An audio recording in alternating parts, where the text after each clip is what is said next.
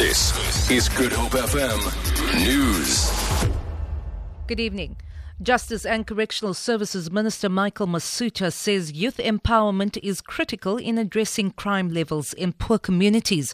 He was speaking in Nyanga on the Cape Flats. Residents say they have sleepless nights over crime in the area. Masutha says government needs to engage communities on serious issues affecting them.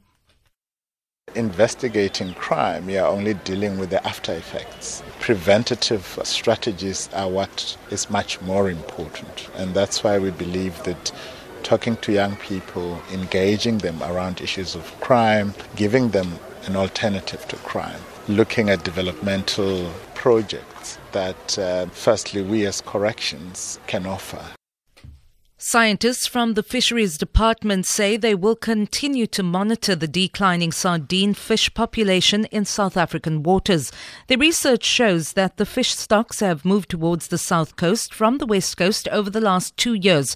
Speaking in Cape Town, the department's Director of Resources Research, Kim Prochazka, says they are concerned about overfishing.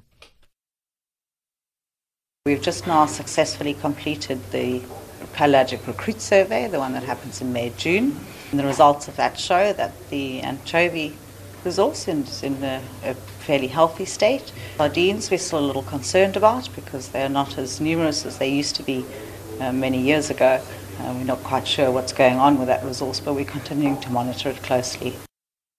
The DA says it will continue with its investigation into alleged financial misconduct by former George Mayor Charles Standers. Standers was suspended from the party earlier this week.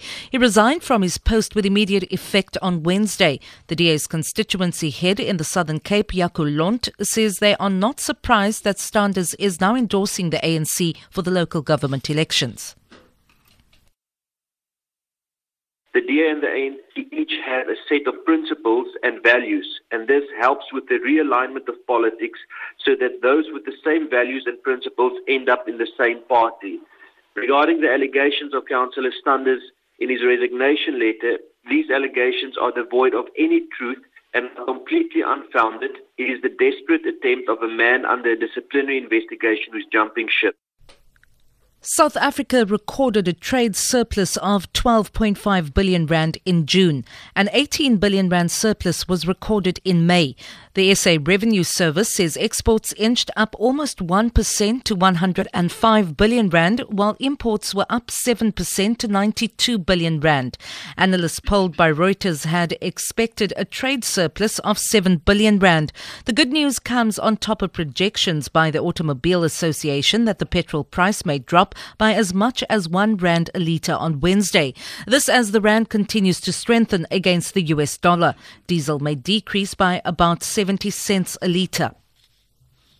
The rand is trading at 13 rand 94 to the US dollar, 18 rand 38 to pound sterling, and 15 rand 56 to the euro.